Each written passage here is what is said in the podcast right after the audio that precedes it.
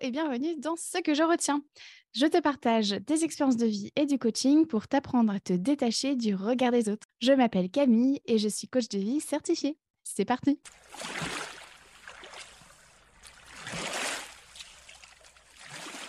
Aujourd'hui, dans ce 54e épisode, je te propose un épisode bonus dans lequel je partage avec toi quatre croyances qui m'aident à me détacher du regard des autres et bien entendu, si je te les partage, c'est parce que j'espère qu'elles te feront au moins autant de bien qu'à moi. La première croyance est Je suis l'actrice principale de ma vie. Cette phrase, je me la répète régulièrement. Elle me donne l'impulsion nécessaire pour prioriser mon bien-être. Pour moi, être l'actrice principale de ma vie, ça veut dire que j'ai mon mot à dire sur ce que je vis, qu'à tout moment j'ai le droit de m'exprimer, de dire oui, de dire non. J'ai le droit de changer d'avis. En bref, je ne suis pas obligée de subir une situation, une injonction sociale comme un il faut, comme un je dois, comme un pour faire plaisir. Non, non, non, non, non. Parce que je suis l'actrice principale de ma vie, je me donne le choix de vivre une situation comme je l'entends. Cette croyance me tire vers le haut et m'encourage au quotidien à être là pour moi. Mais pas que, puisque dans mon programme Spotlight, mes clientes apprennent à se détacher du regard des autres pour enfin vivre leur vie à elles et non pas la vie qu'on attend qu'elles vivent. Et donc, mes clientes expérimentent ce que ça fait d'être l'actrice principale de leur vie et c'est pleinement libérateur. La deuxième croyance que je souhaite te partager, c'est la suivante. Mes émotions sont mes alliés. Ah là là, encore une croyance qui m'a libérée d'un poids incroyablement lourd. Trop longtemps, j'ai eu peur de mes émotions. Je me suis jugée à chaque fois que je faisais, entre guillemets, des vagues. Tu sais, je te parle de ces fois où je n'étais pas toute lisse et calme comme la société attend de la part d'une femme. J'ai longtemps pensé que j'étais hypersensible, tant je pleurais souvent, que j'étais régulièrement en colère, etc. En fait, déjà, ce que je ne savais pas, c'est euh, ce que ça voulait dire d'être hypersensible. Donc euh, voilà, pleinement ignorante. Mais surtout, je ne comprenais pas le principe d'avoir des émotions. Je pensais à tort que les autres me généraient mes émotions, qu'elles m'empêchaient de faire ce que je voulais de ma vie.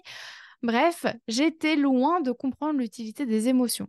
Elles sont pourtant notre boussole. Elles nous permettent de savoir si un de nos besoins est rempli ou bien est à remplir. Elles sont toujours là pour nous délivrer un message. Chacune de nos émotions est d'ailleurs légitime d'exister, hein, d'être là, et elles ne sont pas positives ou négatives. Non, non, non.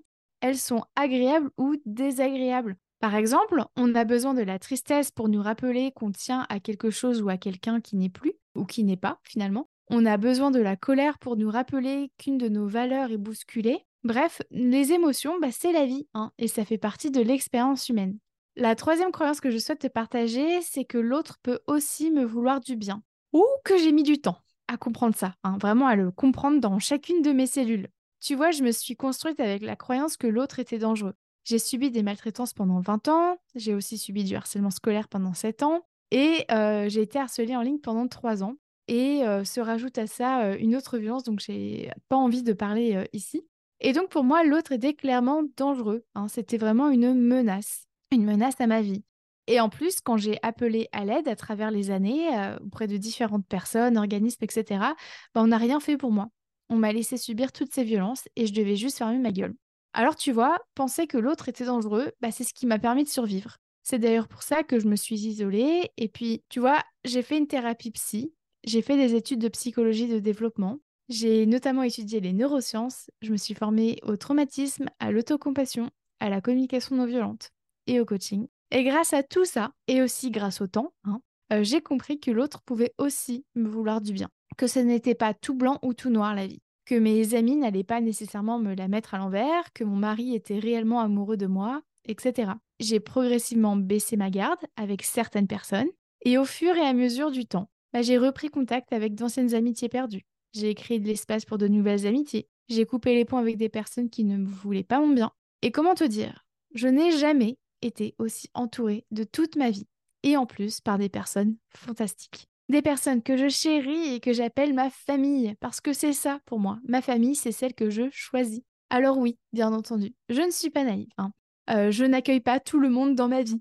Hein. Je continue de transporter avec moi un gilet pare-balles fictif parce que ça peut m'arriver de le mettre de temps à autre, hein, si j'estime que j'en ai besoin. Euh, mais vraiment, cette croyance, l'autre peut aussi me vouloir du bien.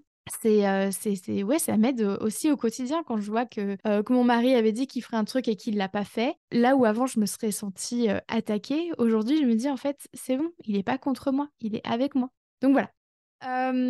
et la quatrième croyance que je souhaite te partager, c'est la croyance être moi est une force. En fait, j'ai longtemps pensé que je devais être différente pour être aimée. J'ai longtemps pensé que j'étais trop ci ou pas assez ça pour être digne d'être aimée, ou même d'exister, hein, tout simplement. En 2019, lorsqu'on me diagnostique enfin après 14 ans d'errance médicale, je me dis que ma vie est foutue, que mon mari va me laisser, que mes amis ne s'intéresseront plus à moi.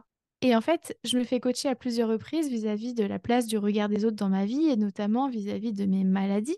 Et depuis, hein, depuis 2019, eh bien, j'expérimente ce que ça fait d'être pleinement comme je suis en société. Et en toute transparence, certains jours, bah, dans certaines situations ou bien vis-à-vis de certaines personnes, bah, c'est plus ou moins accessible ou confortable d'être pleinement moi. Mais de manière générale, j'arrive à voir en quoi mes particularités, hein, ce qui me rend unique, peut être inspirant pour moi et pour mon entourage. Je ne compte plus le nombre de fois où j'ai entendu ton parcours m'inspire ou bien j'admire ta façon de gérer tes maladies. Cette dernière phrase, d'ailleurs, on me l'a énormément répétée durant le stage de communication non violente auquel j'ai participé fin 2023.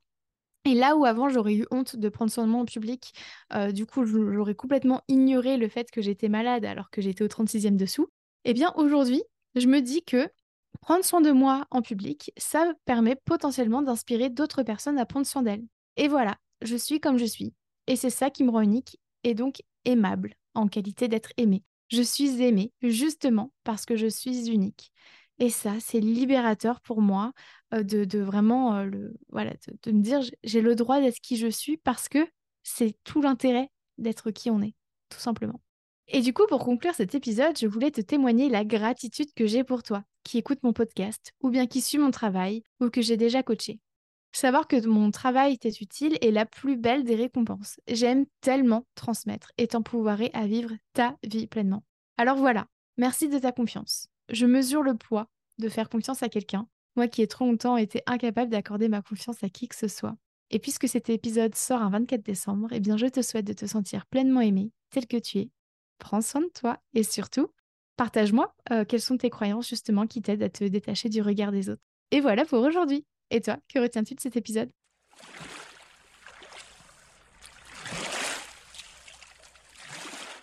Merci à toi d'avoir écouté cet épisode jusqu'au bout. Si tu souhaites en savoir plus sur mon travail, rejoins-moi sur Instagram sur la page La Camille ainsi que sur mon site internet www.lacoachcamille.com. Prends soin de toi.